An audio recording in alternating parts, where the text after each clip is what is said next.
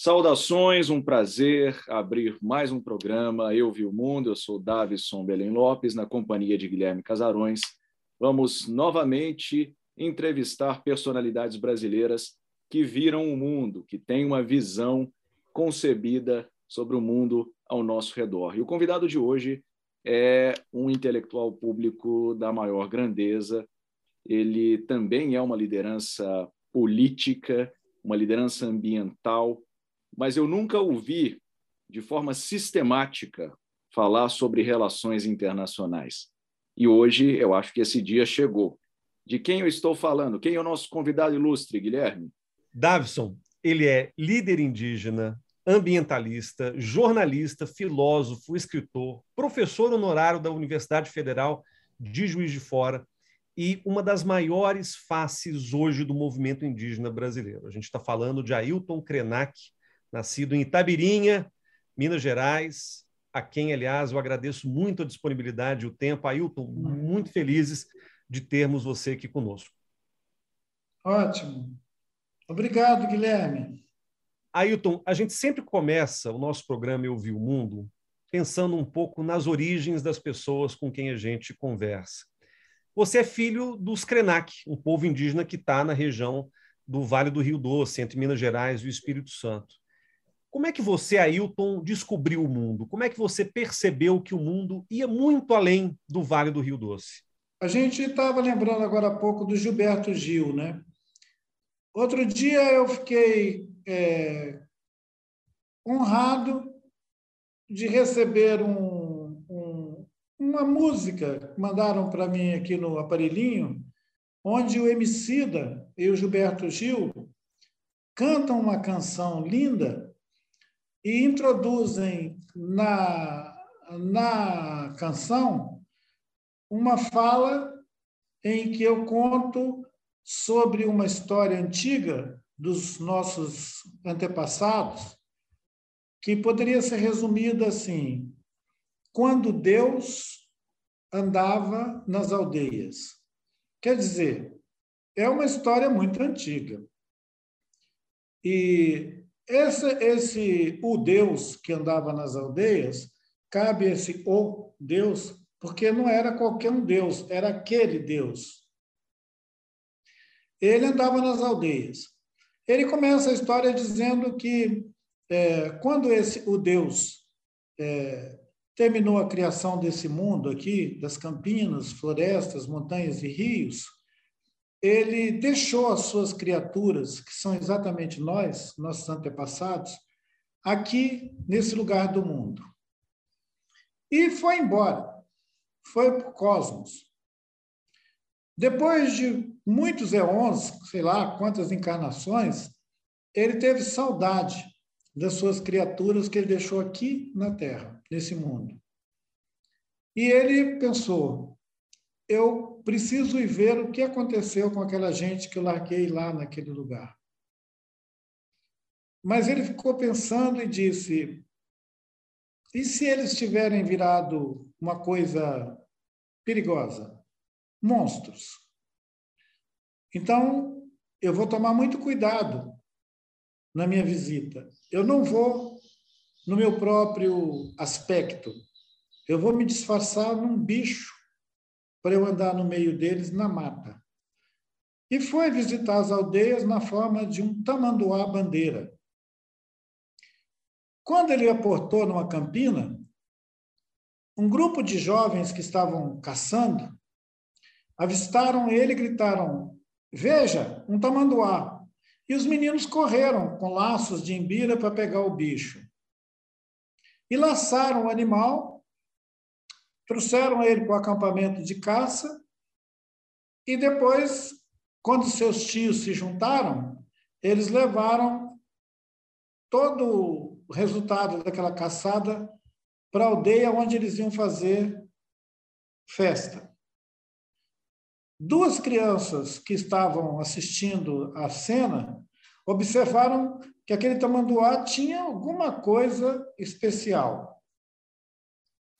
e não deixaram que ele fosse levado para o churrasco de cara.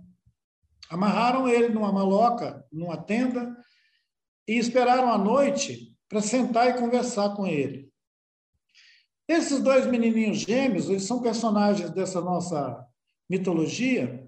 Esses gêmeos são gêmeos co-criadores do mundo. Eles participaram do evento de criar esse mundo todo.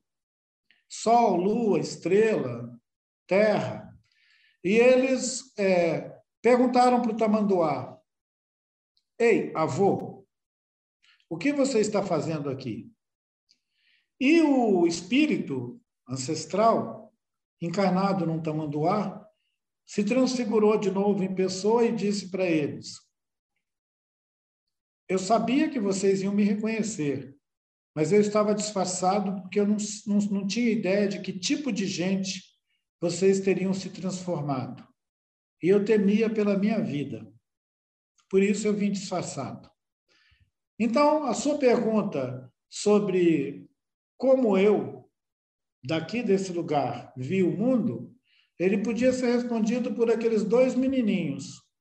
Eu vi o mundo sendo criado. Eu quero lhe perguntar, Ailton, sobre a presença do, do indígena brasileiro na política, porque você é uma personalidade destacada nesse cenário político, participou da Assembleia Constituinte de 87, 88, e além de você, há outras figuras de proa. O Raoni talvez seja um dos primeiros a ter comparecido ao debate público político no Brasil. Ah, o Daniel Munduruku tem conseguido também transitar bem nessa política institucional, inclusive afiliado a um partido político. A Sônia Guajajara foi candidata a vice-presidente da República. Mas o, o, meu, talvez a minha perplexidade é com a relativa timidez, quer dizer, a despeito de haver figuras proeminentes como vocês, o movimento indígena ainda é relativamente pálido quando comparado a outros casos da América do Sul. Basta ver que a Bolívia já elegeu presidente indígena, Evo Morales, o Equador, há pouco tempo, quase elege também o Jaco Pérez, como seu presidente. Colômbia, Peru, o próprio Chile, com a questão Mapuche, tem uma força, a pauta indígena tem uma força muito grande. Outros países do mundo também, claro, outros contextos, Austrália, Nova Zelândia, Canadá. A minha pergunta para você é a seguinte: a que você atribui essa relativa timidez do movimento indígena no campo político brasileiro? Você acha que tem a ver com a, a demografia, já que os indígenas no Brasil correspondem hoje a cerca de meio por cento da população brasileira, seria a heterogeneidade, número grande de etnias, teria sido a violência da colonização, a dizimação do nosso povo indígena, ou tem alguma engrenagem que eu estou perdendo, que eu não estou enxergando? Conta para a gente o que, que explica isso. A história colonial ela é determinante no continente americano para o que acontece com os índios no norte da América, no Canadá, na América Latina e no Brasil, que é um continente de língua portuguesa. O Brasil, diferente da Bolívia, da Colômbia, do Equador, onde você pode observar uma performance histórica distinta dos povos nativos, Quechua, Aymara e tudo, mesmo dos Guarani, aqui no Brasil, o recorte colonial português ele, ele foi determinante para isso que você está é, trazendo no núcleo da pergunta agora. Por que a incipiência da presença indígena na vida política brasileira? Em primeiro lugar, porque o Brasil nunca percebeu essa presença indígena. Ela nunca foi, é, ela nunca foi, digamos, registrada.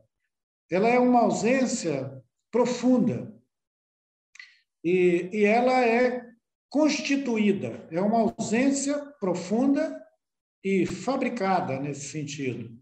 A, a colonização portuguesa do Brasil, que durou até outro dia, ela nos legou um Estado colonial português o que nós temos no Brasil é um Estado colonial português.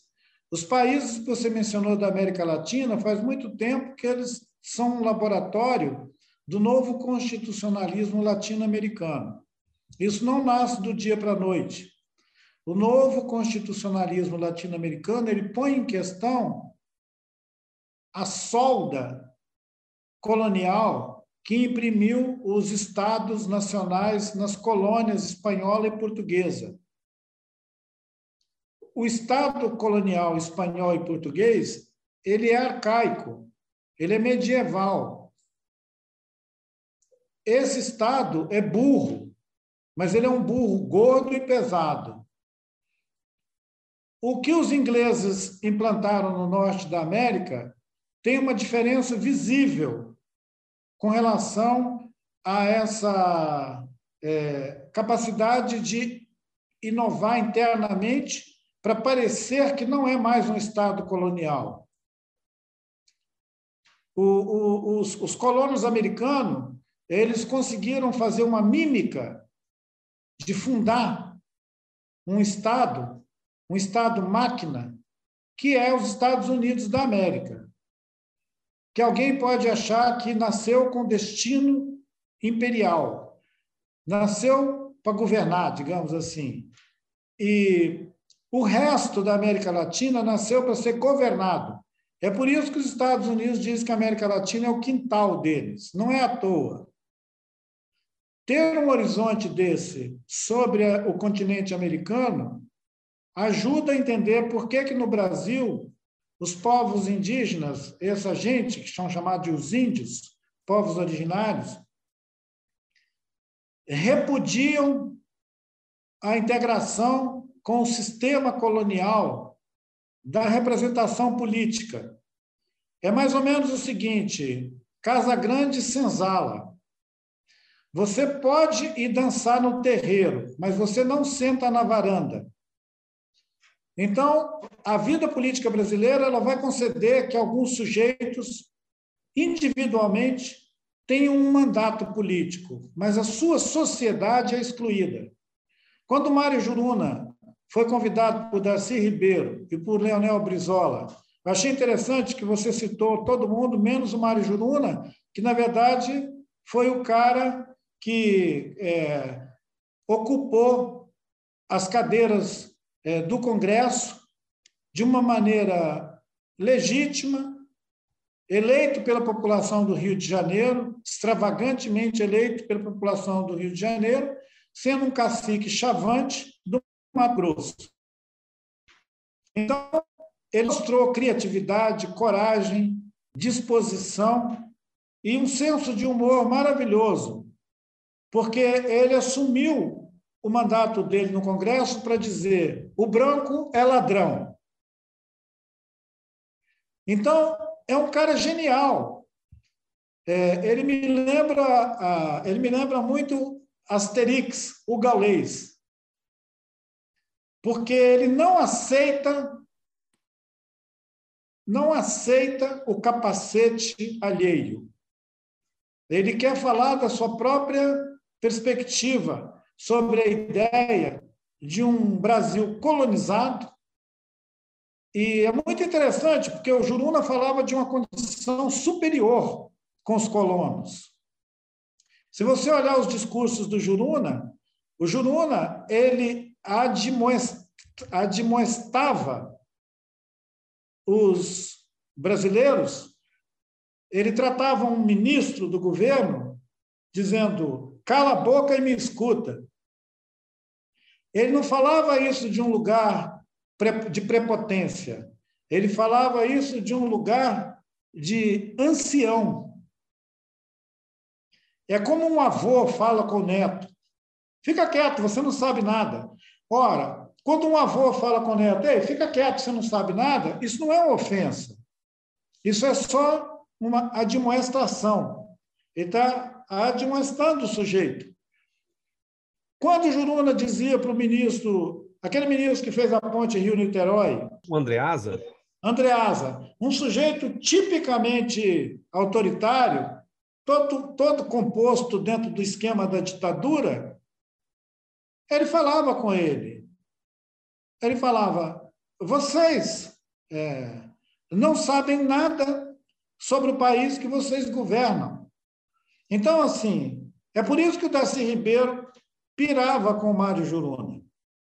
E por falar em Raoni, Raoni, uma vez, literalmente, numa reunião, ele botou a mão na orelha do ministro Mário Andreasa, quando ele era plenipotenciário, ministro é, do governo, ele era ministro da infraestrutura, do interior e tudo, puxou a orelha dele e disse: Você tem que aprender a escutar, com as câmeras ligadas, com os fotógrafos fotografando. Você tem que aprender a escutar. Ora, veja bem que evento curioso.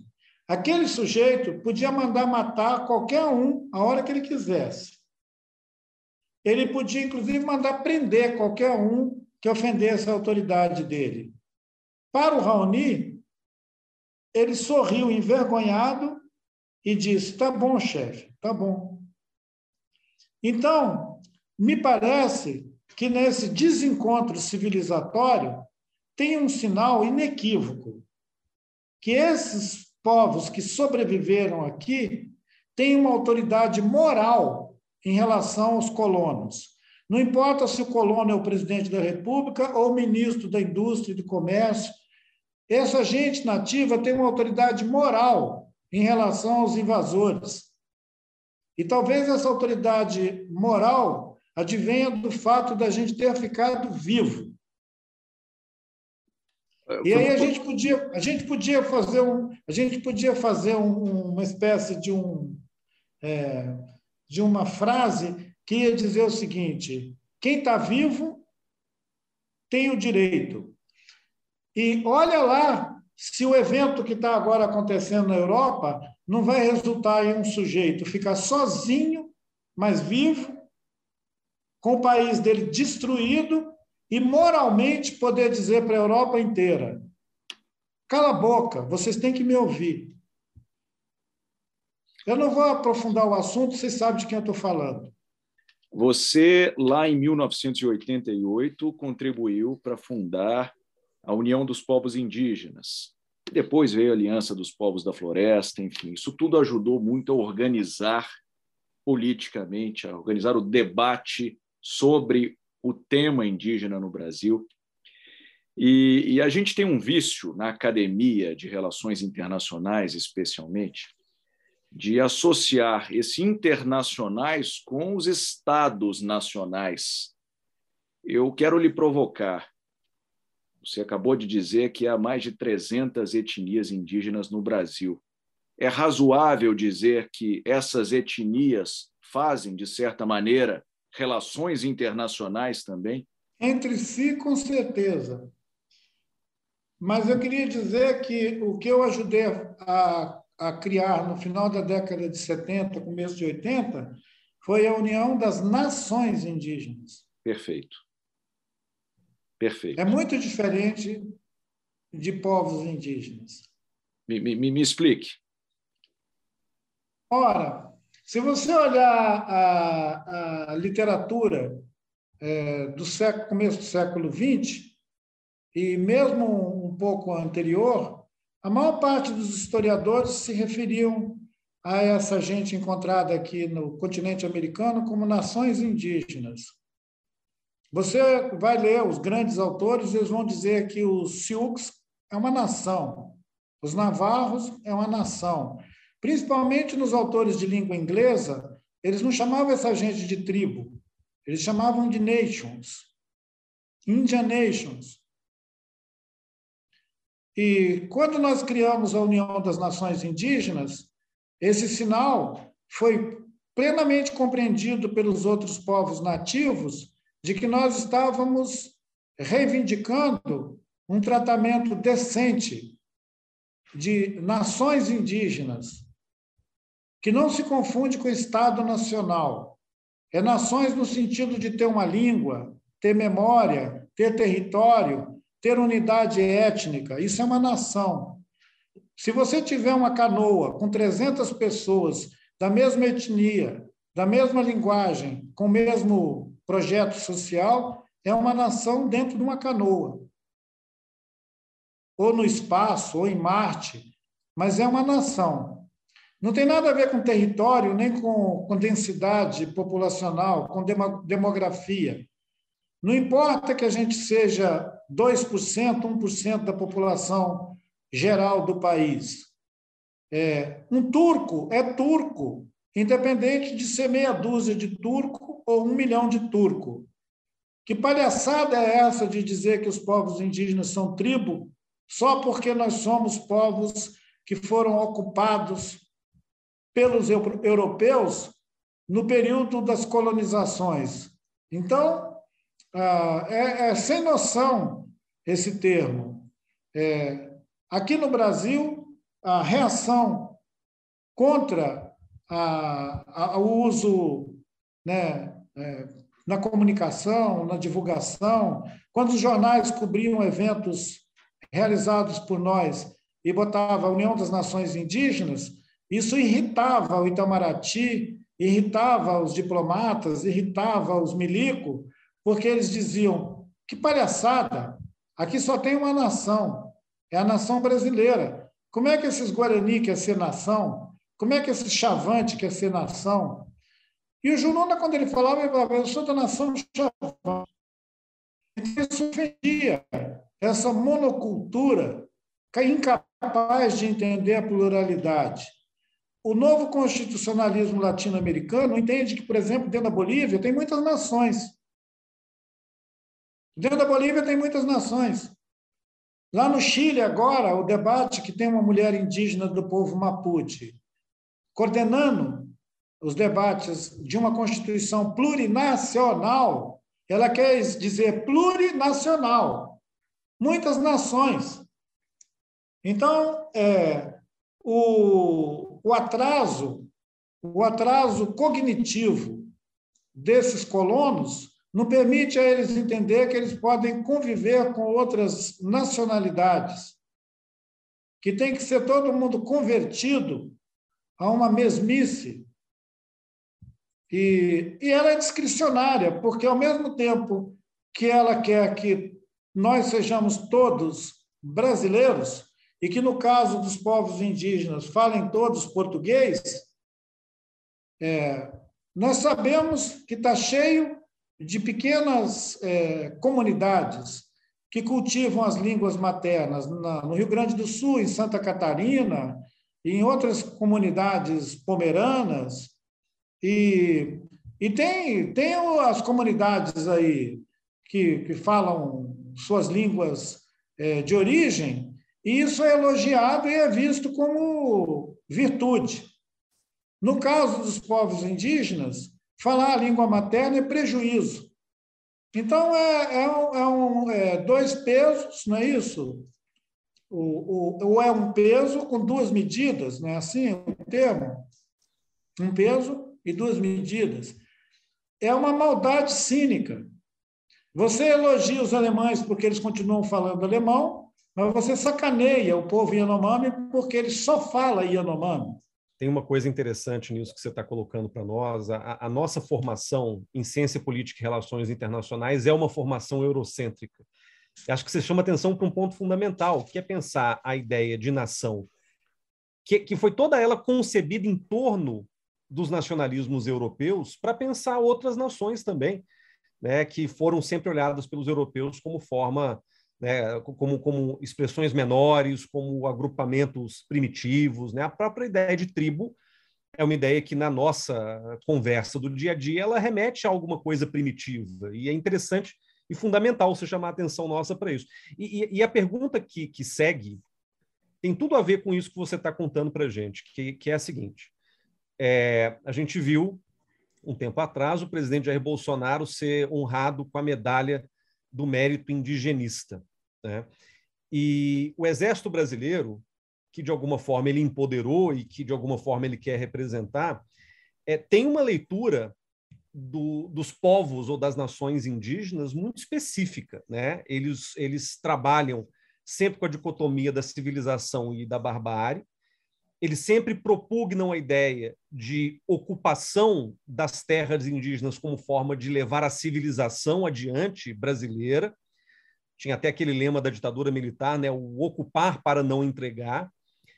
E sempre que há uma resistência indígena com relação, por exemplo, à demarcação de terra e etc., os militares vão acusar as ONGs estrangeiras, governos internacionais, de estarem cooptando essas nações indígenas para é, tirar alguma coisa do Brasil, sejam recursos, seja soberania brasileira e etc. E toda essa discussão acho que gira muito em torno de outra concepção eurocêntrica, que é o próprio Estado moderno, ao qual você se refere várias vezes na sua fala. É, existe alguma solução pensando nessa maneira militar brasileira de se pensar a questão indígena. Existe alguma solução de compatibilizar a plurinacionalidade brasileira com essa retórica de soberania tão central para o governo Bolsonaro, para o Exército Brasileiro e para muita gente no Brasil que acha realmente que a disputa é a disputa da civilização e da barbárie? Bom, a, a questão que você formula, ela, ela vai em várias direções. E eu talvez pudesse começar me referindo à Convenção 169, que surge depois da, do fim da Segunda Guerra Mundial, junto com o surgimento da ONU e outras uh, e outros organismos uh, multilaterais, digamos assim, é, a Convenção 69 é um tratado de proteção às populações tribais. E ela, essa convenção, ela nasce para botar um freio na tendência dos estados nacionais em devorar as minorias étnicas. Eu acho que vocês conhecem a Convenção 69. Ela foi revisada depois. E mais tarde, ela vai avançar um termo que libera, de certa maneira, essas minorias étnicas do reconhecimento formal pelo Estado Nacional da sua condição. E isso põe em questão o instrumento da tutela que os Estados nacionais é, reclamam desde sempre. É, todos, os, todos os imperiais tinham uma colônia e aquelas pessoas que viviam nas colônias eram subordinadas, quer dizer, elas eram tuteladas. Durante muito tempo, o Brasil inteiro foi tutelado por Portugal. Então, quando a gente fez o que se chama independência, aquele evento que se celebra por aí, da República, aquilo foi uma transição da condição de Estado tutelado para Estado com é, maioridade, digamos assim. Alcançou, emancipado. Mas é um Estado colonial. Não tem nada a ver com o Estado moderno. Viu, Guilherme? O que você chama de Estado moderno é o Estado colonial. Ele tem uma doença degenerativa. Ele vai ficar velho, caquético e vai pegar Alzheimer. Então, o negócio é o seguinte: eu diferenciei bem o Estado é, que nasceu no norte da América com o objetivo, o propósito e a disposição é, de ser expansionista e imperial. É por isso que os Estados Unidos disputam com a Inglaterra, que é sua mãe colonial, a governança do mundo. O Brasil nunca cogitou de fazer nada desse tipo, porque o Brasil é subalterno, é um Estado colonial é, mentecapto. Não foi capaz de se é, constituir de dentro para fora. Ele tem um mandato externo. Eu tenho coragem de discutir isso até com Celso Amorim, se ele quiser. Eu vou mostrar para ele que o Estado Nacional Brasileiro é mentecapto que não foi capaz de instituir um pensamento próprio. E ah, cabe muito bem ao molde de um Estado colonial um pensamento que trata as populações tribais como subalternas, porque isso é hereditário. Ele foi tratado assim. e ele trata assim os outros também. É mais ou menos como aquele menino que recebe maltratos em casa, depois, quando esse sujeito cresce, constitui uma família, ele trata a família dele como se fosse um curral. Então, a, a brutalidade, a violência é um modo de operar. Não tem nenhuma possibilidade de relações é, equilibradas, é, de relações no sentido de. É, não são análogos. E o, o outro é sempre portador de alguma deficiência, ou linguística, ou econômica, entendeu? Ou moral, você sempre, você sempre é, desacredita o outro. Ora, isso é típico do Estado colonial. E como nós estamos no século XXI, o Estado colonial deixa de ser uma qualidade e passa a ser um prejuízo. É um prejuízo ser um Estado colonial, que não foi capaz de se reformar no sentido de refundação. Né? Ah, mesmo na Europa, quando você olha a União Europeia, é um desejo de atualização.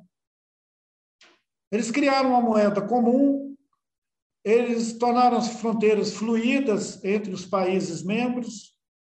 Isso é uma certa pluralidade nacional. Tem um, pluralismo ali.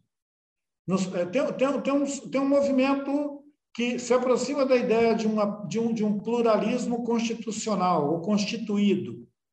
Né? Você pode vir ao mesmo passaporte, entendeu? Tem um passaporte União Europeia, tem um conjunto de práticas ali que todo mundo pode. Isso é uma busca de equalizar, de criar uma sociedade com algum propósito de igual, de igualdade, de, de, de igualdade, enfim. Criar, caminhar no sentido da equidade. Quando você tem instrumentos coercitivo, discricionário, quando você tem um conjunto de normas jurídicas que discrimina, e ao mesmo tempo você fala em diversidade, você está faz, fazendo um discurso é, totalmente esquizofrênico.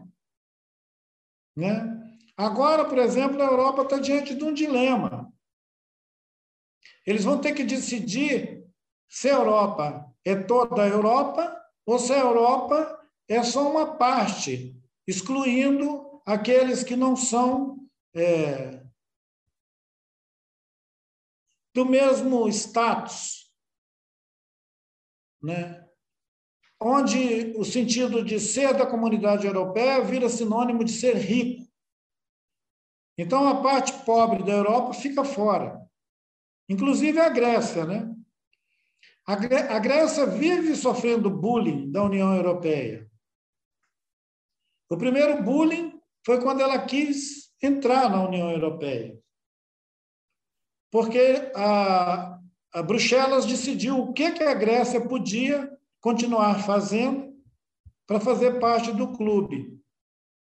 Decidiu quais eram os produtos que ela podia continuar botando no mercado e quais os que ela tinha que parar de produzir, renunciar. Então, é como se você estivesse propondo um casamento onde você fala, tudo bem, a gente vai se casar, mas você corta a orelha, tá legal?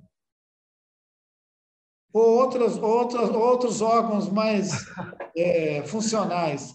Então, assim, é, então, assim é, é, muito, é muito sacanagem. Então, isso que vocês chamam de é, é, políticas internacionais é uma prática constante de atualização de mecanismos de controle e exclusão. É o que, é o que a Europa está prestes a fazer com a, União, com a Rússia agora. Botar a Rússia é, para hibernar. Eu acho que a metáfora vai ser assim: agora o urso hiberna. Pegando o gancho da Europa, que, aliás, é, é um tema riquíssimo, sobre o qual você já falou bastante aqui para gente. E um dos dilemas da Europa, além dos que você pontuou, tem justamente a ver com a ideia de uma transição para uma economia verde. Toda a questão agora envolvendo gás russo e etc., interrompeu, pelo menos temporariamente, esse projeto europeu de verdificar a, a economia. E você, nas suas obras recentes, né, No Amanhã Não Está Vendo e A Vida Não É Útil, fala muito dessa questão de verdificar as economias de uma perspectiva cética. Né? E a impressão que dá é que parece que estão tentando adiar o fim do mundo do jeito errado, um jeito que só, no fim das contas, acirra a competição capitalista por outros meios, pelo meio da, da, ecologia, digamos assim.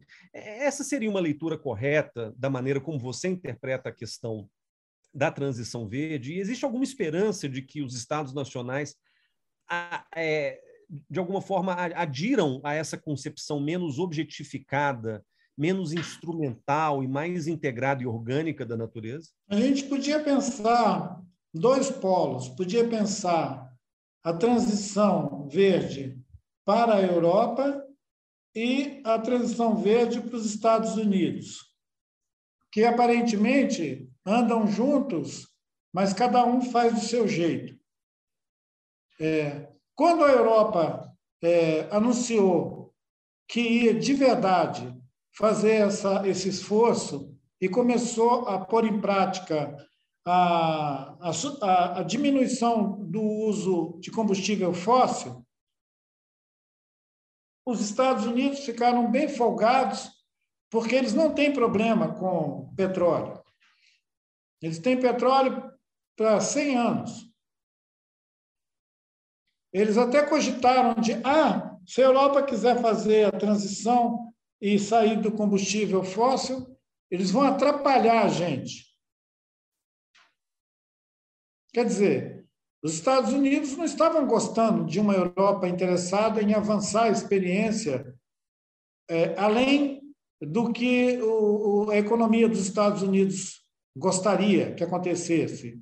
E você percebe isso quando Biden disse que ele ia investir em infraestrutura, que os Estados Unidos tinham que renovar toda a sua infraestrutura, sua matriz tecnológica. Mas quando ele estava falando isso, ele estava falando de uma matriz ainda fóssil. Ele não estava falando de uma matriz fora petróleo. Era de uma matriz, ele ia atualizar aquela matriz com fóssil, com, com o carbono, entendeu? Ele ia, ele ia esverdear a coisa nos processos tecnológicos, nas mudanças, mas ele não ia mudar na fonte de energia.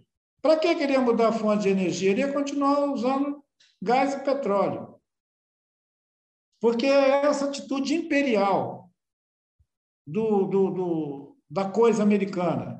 Lá na Europa, principalmente por causa da parte é, dos países é, ricos do norte da Europa, né? Finlândia, Noruega, Dinamarca e tal, eles já tinham decidido que eles não queriam mais se desenvolver. Isso aí é uma decisão é, superior, é um pensamento econômico avançado. Não queremos mais desenvolver, nós queremos fazer o envolvimento. Quer dizer, a gente já tem um acervo, a gente já tem uma capacidade instalada que a gente pode se envolver na nossa, é, digamos, própria condição do ponto de vista econômico, da nossa população, do nosso ecossistema, e fazer uma, uma viagem para dentro. E essa viagem para dentro, ela é tão interessante quanto a viagem para fora. Enquanto eles pensavam nisso, os americanos estavam loucos para colonizar Marte. É a viagem para fora. A Europa querendo fazer a viagem para dentro e os americanos, que são expansionistas, olhando para um lado, olhando para o outro e falam assim: vamos para Marte. Ora, para ir para Marte você precisa de foguete, entendeu? Você precisa de um tipo de economia, é, de um tipo de desenvolvimento agressivo. Né? Você tem que botar fogo na turbina. Ora, essa tendência dos Estados Unidos de sempre querer expandir, expandir, expandir, é o que determina as escolhas internas que eles fazem. A transição verde, a transição verde na Europa, ela poderia ser chamada de sincera. Nos Estados Unidos, ela é oportunista. Ótimos pontos. E você mencionou a Europa e, e Portugal algumas vezes. Eu fiquei particularmente encucado com, com um ponto do seu livro, Ideias para Adiar o Fim do Mundo, em que você relata a sua hesitação para aceitar um convite para fazer conferências acadêmicas aqui em Portugal. Eu estou em Portugal agora mas você acabou aceitando o convite, não é? Você foi convencido pelo seu colaborador, amigo Eduardo Viveiro de Castro, grande antropólogo brasileiro, e você acabou ah, desembarcando aqui em Lisboa. Você justificava-se da seguinte maneira: não fazia sentido visitar a terra do invasor, não é? Fazer essa cortesia com quem anteriormente tinha vindo ao Brasil e tinha brutalmente invadido o território do meu povo. Como é que você se sente hoje em relação a Portugal? Qual a sua percepção de Portugal neste momento, depois dessa experiência que você teve aqui em Portugal? Davison, a, a frase dita naquela época, ela reflete muito a, uma certa coerência com a minha biografia é, com a história, a história desse, desse sujeito. É, a pessoa que fez a trajetória é, afirmar isso com relação a Portugal é coerente. Não tem nenhum exagero nisso. Ela é coerente. Agora, eu fui e tive, é, e tive interações é, com pessoas e instituições em Portugal é, que me convenceram de que valia a pena não só fazer essa visita, mas fazer uma revisão das ideias que eu nutria sobre aquela região do mundo. Entender que, mesmo que aquele país continua sendo Portugal, a história é, reconfigurou o tipo de sociedade que compõe o mundo português. Em primeiro lugar, eles perderam todas as colônias que eles tinham pelo mundo afora. Eles foram reduzidos a uma pequena nação europeia discriminada e razão de muitas piadas dos países europeus, inclusive. A, a minha frase soa quase que como um elogio diante das piadas que o resto da Europa faz sobre Portugal. Eu admiro a capacidade contemporânea dos portugueses nas suas instituições, universidades, centros de estudo, no modo de fazer política, de se distinguir da Europa como uma identidade também anciã. Aquele termo que você usou. Senioridade. Senioridade. Então, eu acredito que Portugal tem isso. Portugal tem isso é, é, na, no, traço da sua história antiga. Então, é, e coloniais foram todos. A Holanda foi, a França foi, a Inglaterra foi. Se eu tivesse motivo para não, não atravessar o oceano, era para não ir a lugar nenhum. Né? É, atribui uma frase ao Jânio Quadros. Dizem que Jânio, Jânio Quadros, diante de denúncia de escândalos de corrupção interna ao governo brasileiro, ele teria dito que ou nos é, ou, é, ou, ou, nos é, ou restaura-se a moralidade, ou nos locupletamos todos. Vocês já escutaram essa frase descarada? Ou restaura-se a moralidade, ou nos locupletamos todos. Quer dizer, vão roubar todo mundo. Locupletar. Ou a gente considera que o resto do mundo vale a pena, entendeu? Ou então a gente mete bomba em tudo.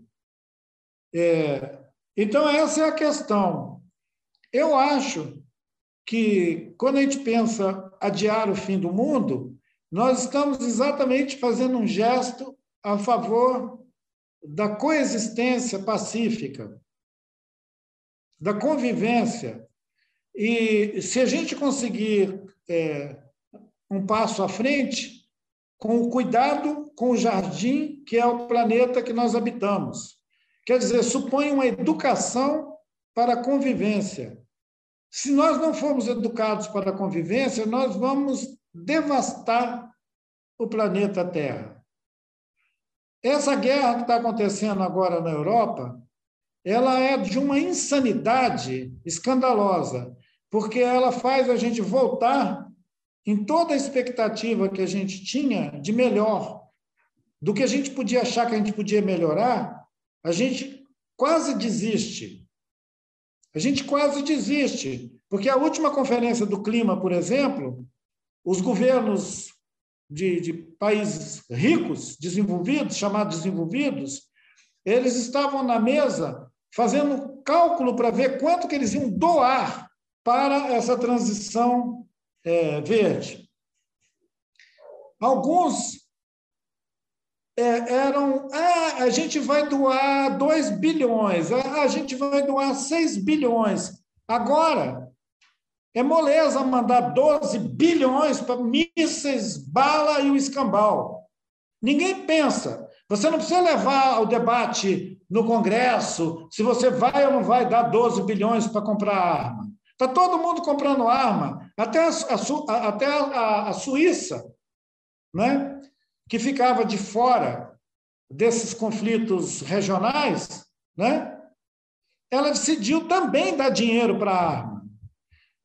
A Noruega, quer dizer, os países que estavam fora da vaquinha para comprar arma, todo mundo entrou na vaquinha para comprar arma. Aí você pergunta, então quem é que está ganhando? Ora, quem vende a arma.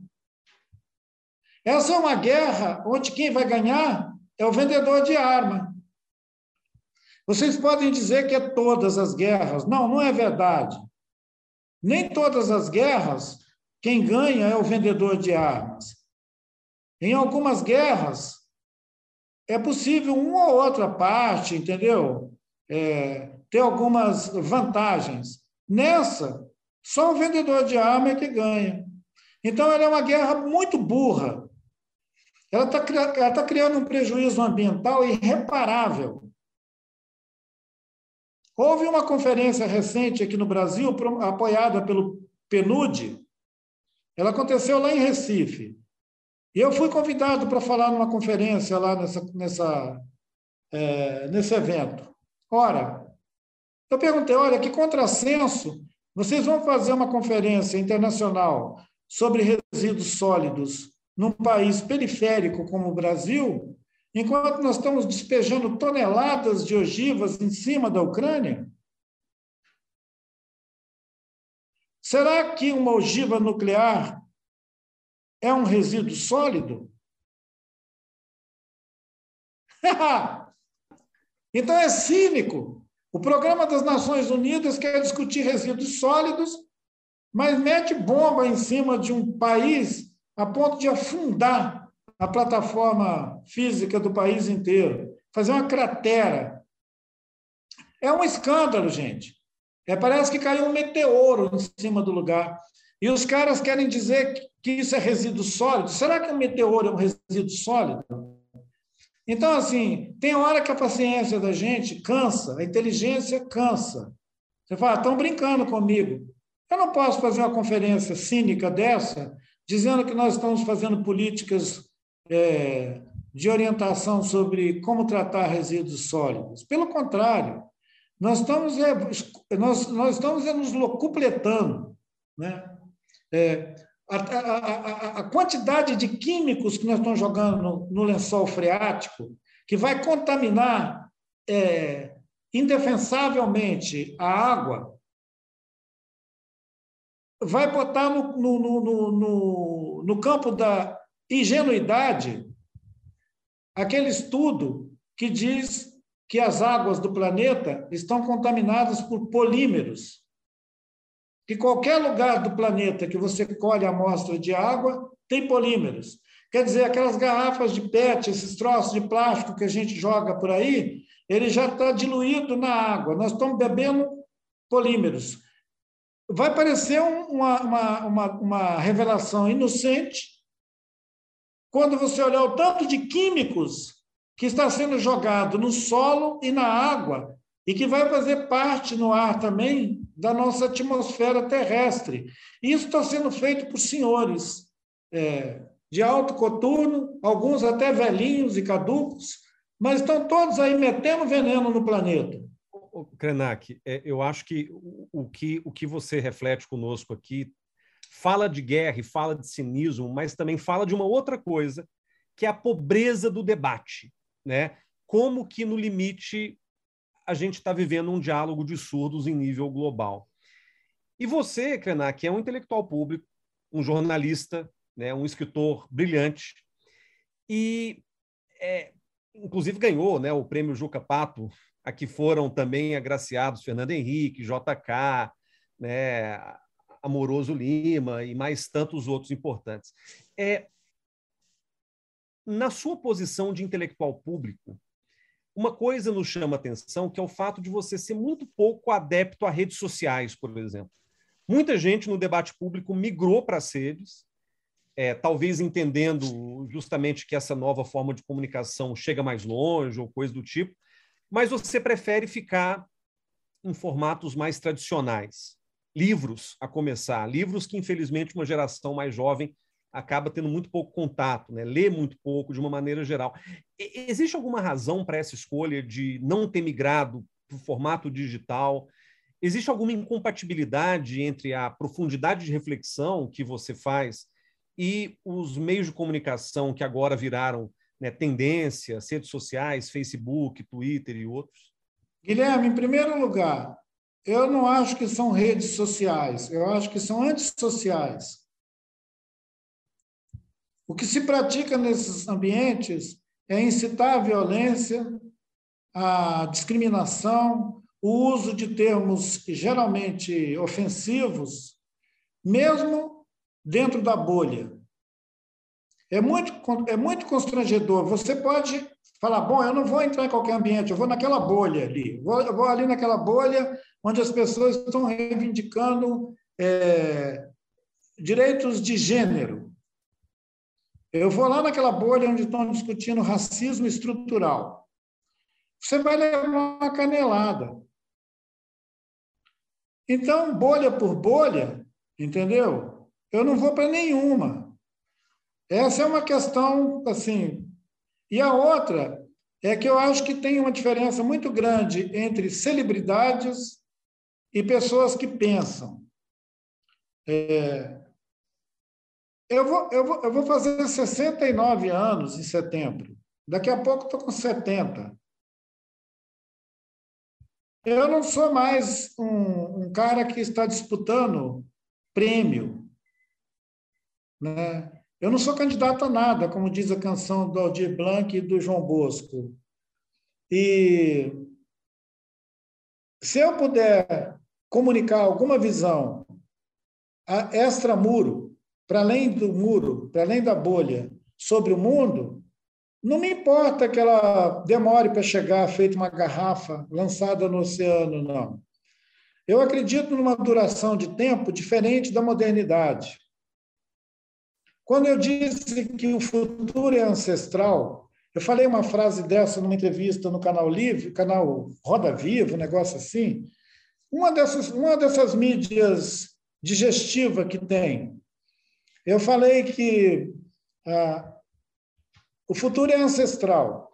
Me alegrou muito que estava presente nessa conversa o José Miguel Wisnik. É aquele programa da, da TV Cultura. E o Wisnik, é, ele é uma, uma pessoa luminosa, é uma pessoa assim interessante para caramba, anima o debate. E, e ele disse: Krenak, como que você consegue falar dessa miséria toda do mundo com, com um sentimento tão é, positivo? Aí eu falei com ele: olha, se você fosse. A vida é uma dança cósmica. Se você fosse convidado para uma dança, você ia saltitante ou cabisbaixo? Isso tem a ver com a pergunta que você me fez. Né? Eu admiro muito um cara chamado Carlos Castanheda, que ninguém tem certeza se ele era branco ou preto, mas ele foi best-seller durante pelo menos uns 20 anos, na década de 60, 70, até a década de 80 a, a, a, a obra dele, se você for olhar, é, ele, ele frequentou as livrarias do mundo inteiro durante pelo menos uns 20 anos. Não é brincadeira, não. Assim como o Jorge Amado, só que o Jorge Amado era uma celebridade.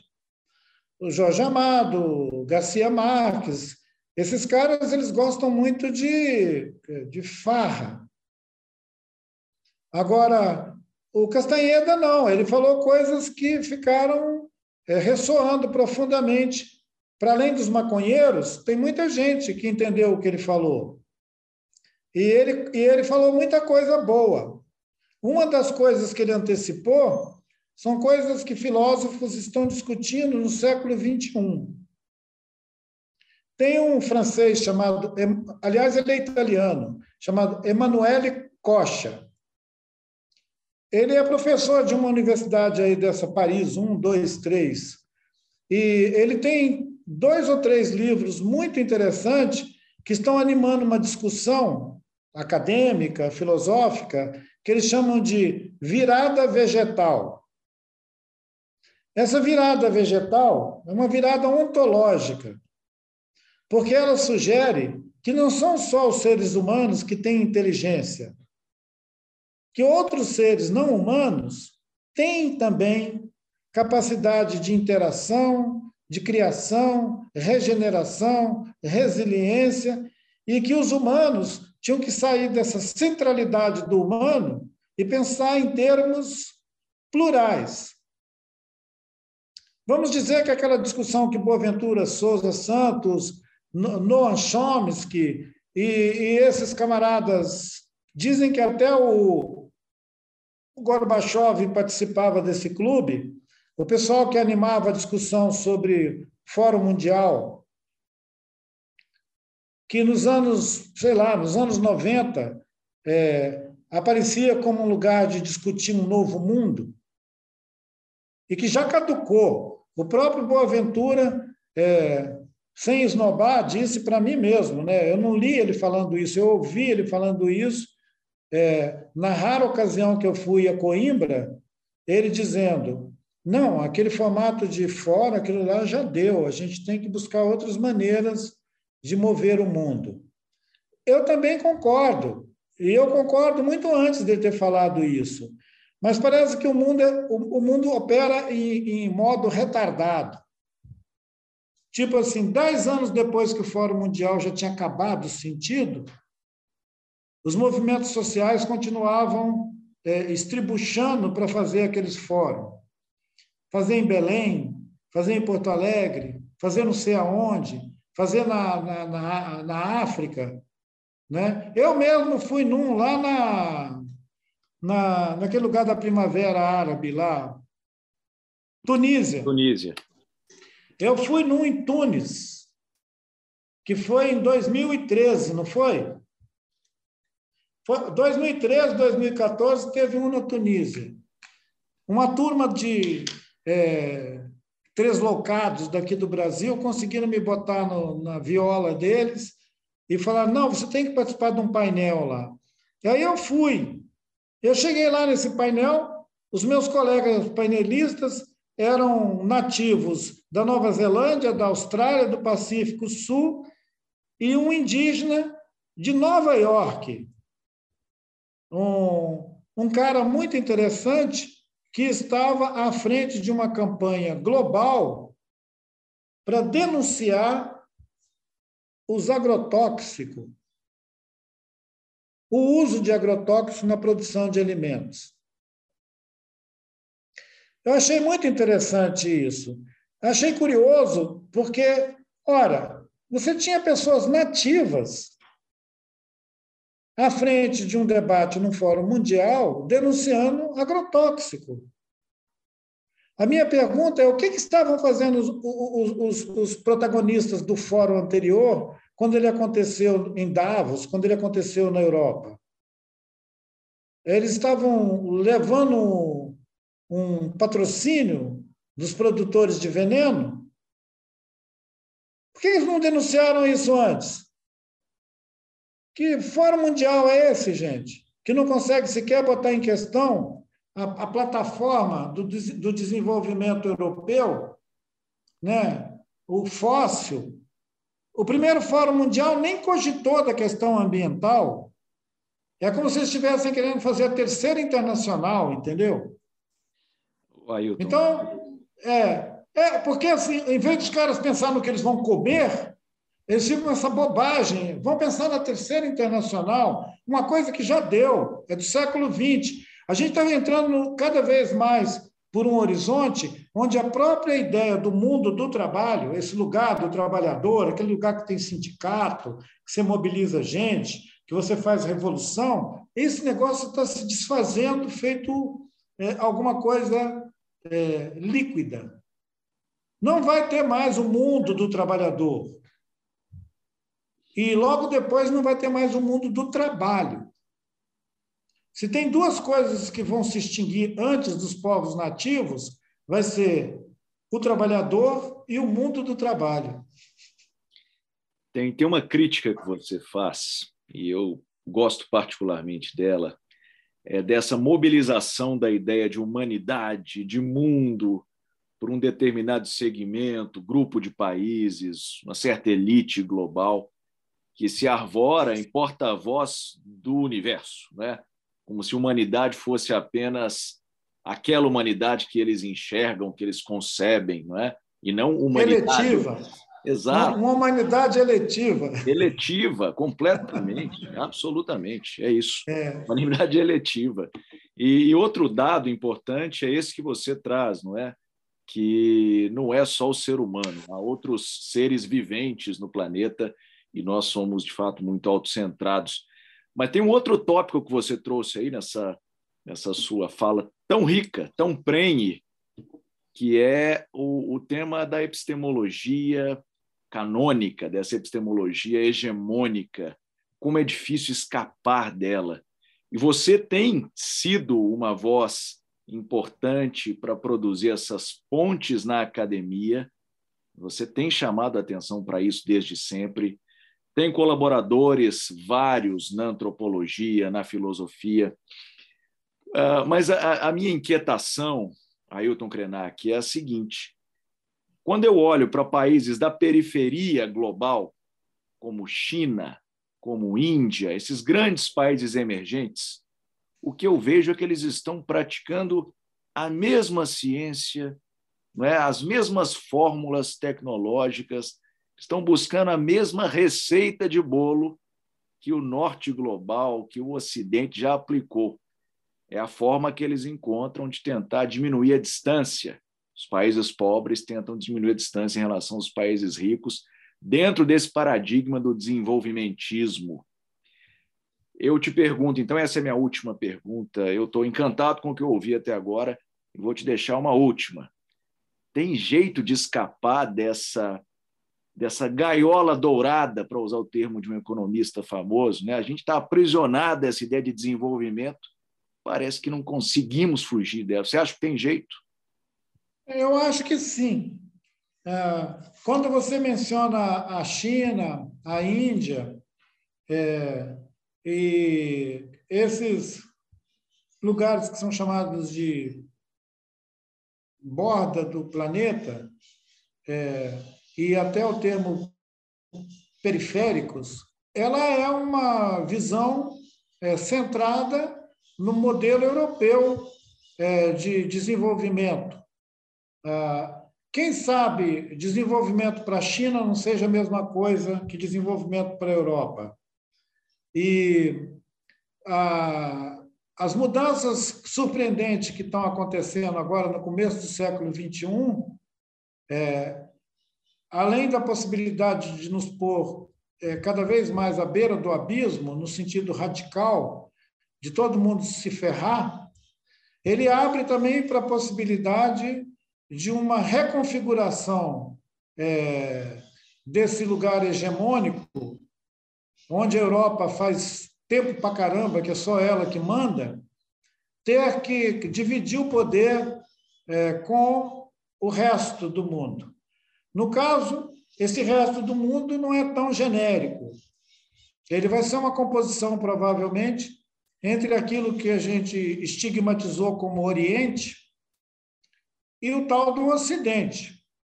E estava conversando com uma amiga minha que está, que é da Universidade é, do Rio de Janeiro, mas que agora está na França, está como professora convidada na, na França. E eu falei com ela, ela me perguntou o que, que eu achava que ia sair disso. Eu falei que, quem sabe, a gente vai ter uma é, reconfiguração dessa cena, onde o design gringo, o design americano, que inspirou toda a coisa do desenvolvimento, tenha que se compor com um outro design mais largo, inclusive porque é muito mais antigo, milenar, que vem de lá da China, que vem de lá da Índia, né? Se você botar, é, por mais que você, por mais que você simplifique a situação, se você botar um, uma pessoa é, representativa do que a gente chama de Índia, uma pessoa representativa do que a gente chama de China, e um americano num painel, é, você vai ver que o horizonte do americano é o horizonte da conquista do Oeste. É aquela busca do ouro que o Chaplin é, ridiculariza naquele filme lindo dele. É aquele monte de miseráveis caçando coisa para comer. É, é a lógica é, da ausência. Você está sempre é, com fome. Quando você olha a China e a Índia, não, a perspectiva é outra, não é a perspectiva de um cowboy. Você vai ver a perspectiva é, do Shantsu. Dizem que agora o, primeiro-ministro da, da China está reclamando um retorno à ancestralidade. O que será um retorno à ancestralidade para o pensamento político na China atual? Será que é o Confúcio? Ora, eu não imagino o Confúcio passeando num shopping, nem comprando um lote em Marte. Mas um americano é louco por um lote em Marte. Então é bom a gente pensar nesses termos também. Porque senão a gente fica avaliando sempre da perspectiva branca europeia. E quando a gente fala branca europeia, assim como tem um ditado que atrás de todo homem bem-sucedido tem uma mulher, vocês já ouviram essa expressão? Você poderia dizer que atrás de toda escolha europeia tem o tio Sam, Parece que faz muito tempo que a Europa não faz escolha nenhuma. Os Estados Unidos decidem para onde a Europa se direciona, se dirige. Com essa palhaçada da OTAN agora, os Estados Unidos arrumaram uma máscara para eles governar a Europa à distância. Agora que tem esse negócio de educação à distância, o Pentágono decidiu, decidiu governar a Europa à distância. Eles mandam drone para lá, eles mandam grana para lá, eles mandam os porta-aviões para lá, a OTAN. é interessante porque já tem alguns países europeus que não estão gostando disso. Né? Recentemente, alguns deles falaram, não, pô, para com isso, cara. Essa coisa de OTAN, OTAN, OTAN, né? Mas quando você ouve os Estados Unidos falar, os Estados Unidos falam, nós estamos todos unidos. Estamos todos unidos. Então, a fronteira dos Estados Unidos não é mais a América do Norte. A fronteira dos Estados Unidos é a OTAN. Então, para bom entendedor, é, uma letra é, diz tudo, né? ou um pingo é letra. E, então, eu acho que nós estamos balançando na beira do abismo. Se a gente pudesse fazer uma caricatura desse nosso encontro e da circunstância dele, numa perspectiva de pensar é, política, relações internacionais, é, nós estamos balançando à beira do abismo. Acontece que quando você balança na beira do abismo, é, você pode é, ter um evento que piora tudo ou um evento que melhora tudo. O evento que podia melhorar tudo é uma reconfiguração desse mundo das relações internacionais, onde a, a gente pudesse transitar eu mencionei a minha amiga que está lá na França, e a frase que ela anotou, eu disse que muito provavelmente esse arranjo vai nos pôr num mundo do totalitarismo gentil. Nós chegamos numa condição das relações políticas na Europa, ela está lá na Europa, ela falou que está tudo tão está é, tudo tão desmantelado, né? a ausência de liderança e tudo, que a única linguagem que está imperando é o da força bruta. Eu posso, eu faço. Vocês já devem ter escutado mais de um analista político dizendo: pô, mas por que, que eles estão fazendo isso? Ah, porque ele pode. Alguém perguntou: mas por que, que o Putin está fazendo esse estrago lá na, na, na vizinhança? Aí eles disseram: bom, porque ele pode. Pode no sentido, ele tem arma, é, tem um país que ele controla e ele pode. E aí alguém diz: olha, mas o direito internacional agora se pauta por isso? O cara tem força, quem tem força pode. Aí ele disse assim: bom, o princípio geral é bem esse. Se você tem força, você pode. Você acha que alguém vai censurar se os Estados Unidos meter uma bomba em cima de alguma região, em qualquer lugar do mundo, vai fazer o quê? Mandar um, um mandar um e-mail para o Pentágono e falar: nossa, vocês estão ferindo o direito internacional? Mandar um WhatsApp? Não, os caras metem uma bomba. Então, a minha amiga disse: se nós estamos vivendo num mundo onde quem tem a maior bomba está com direito, então a gente está no caos. Aí ela falou: o que, o que aconteceria? O que aconteceria se a, se, se a China fizesse alguma composição e ocupasse a economia da Europa, ocupasse todo esse esquema é, da economia global, a ponto de empurrar os Estados Unidos para um terceiro lugar aí nessa parada, botar os Estados Unidos na condição de periferia.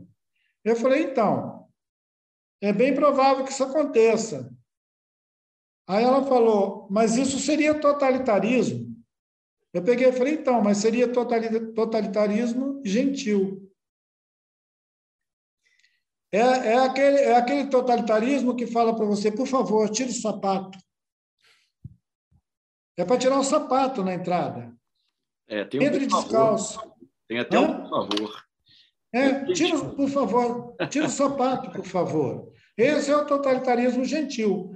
Agora, nós estamos num outro lugar onde ninguém pergunta, ele atira primeiro e depois manda remover o corpo. Esse tipo de, de caos na ordem internacional, que aliás ninguém mais tem coragem de chamar de nova ordem, nova ordem.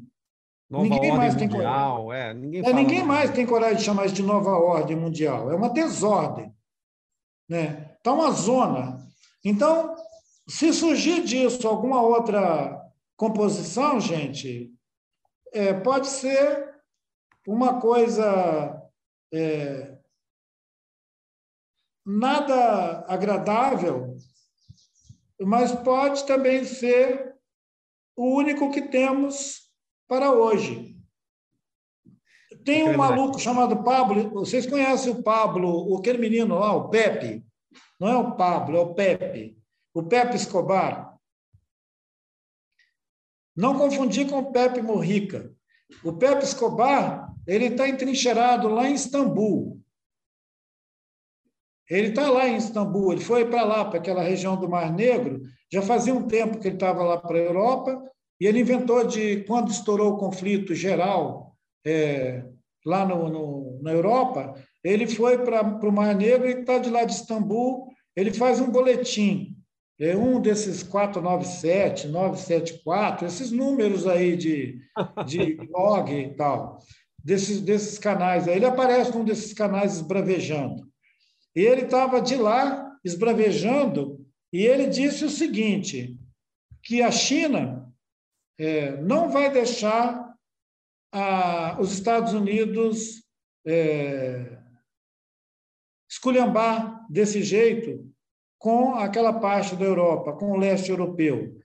Que o, a China vai segurar a onda da Rússia, vai suprir as demandas de grana, combustível e, e tudo para a Rússia, e vai investir numa aliança forte para fazerem a tal da Rota da Seda, criar aquele corredor deles lá com os países asiáticos e constituir uma potência é, capaz de fazer frente à pretensão dos Estados Unidos de dominar o mundo, como sempre foi.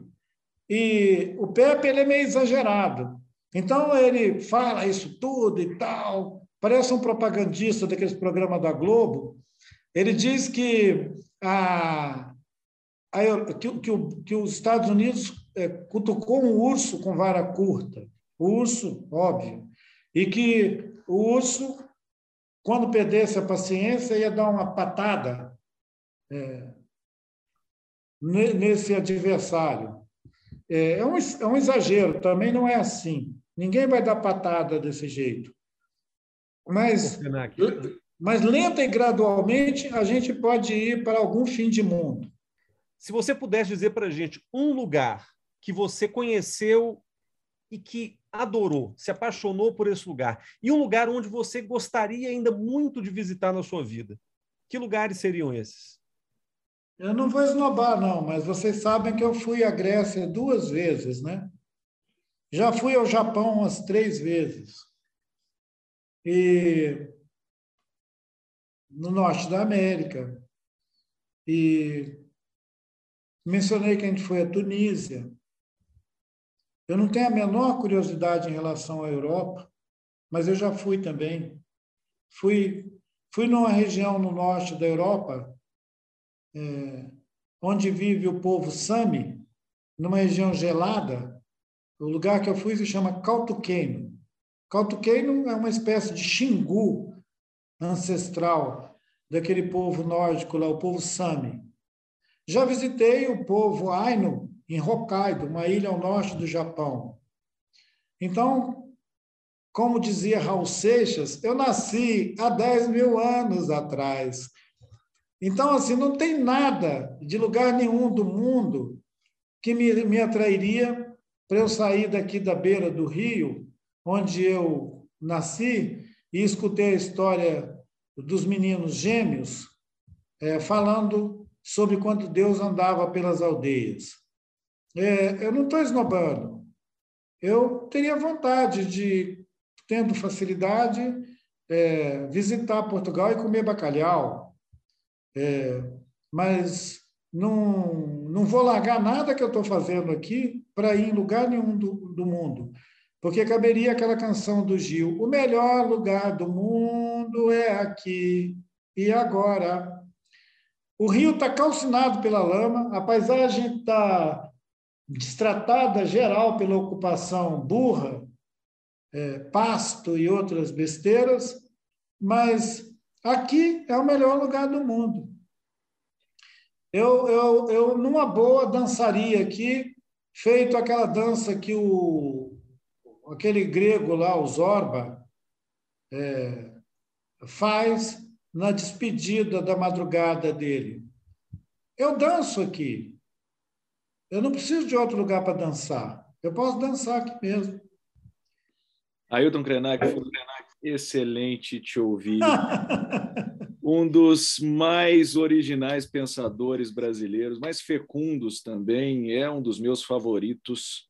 E eu nunca o tinha ouvido falar sobre relações internacionais e o homem deu uma aula. Muito obrigado por essa conversa, Ailton. Muito obrigado. Davison, me desculpa de eu ter demorado tanto a aceitar seu convite. Você fez uma campanha para me é, pôr nessa conversa tão agradável e eu acho que eu relutei da mesma maneira que aceitar o convite para ir a Portugal. Mas no final das contas, eu gostei tanto de ir a Portugal, assim como eu gostei muito dessa conversa nossa. Eu até falei que se vocês não tivessem limite de plataforma, a gente podia continuar conversando mais. Eu não tenho nenhuma pretensão é, de, ah, de apreciar a questão, digamos, internacional, das políticas, relações internacional. Mas como vocês criaram um ambiente tão, é, tão ótimo para conversa, a gente podia falar de literatura, podia falar de é, filosofia, de política, mas também a gente podia falar de floresta. Quer dizer, tem tanto assunto que a gente podia convocar para a nossa conversa. Eu quero agradecer a vocês pela acolhida. E vamos seguindo. Aproveita a sua passada entre os nossos queridos portugueses, meu querido português. Renac, já fica o convite para um próximo papo, né? Porque Vamos. vai ser um prazer nosso também. É, uma hora a gente fala sobre floresta, sobre essa coisa mais doméstica, né? Porque a gente viajou hoje mesmo, a gente foi longe. Tá combinado então. Vai ter uma próxima.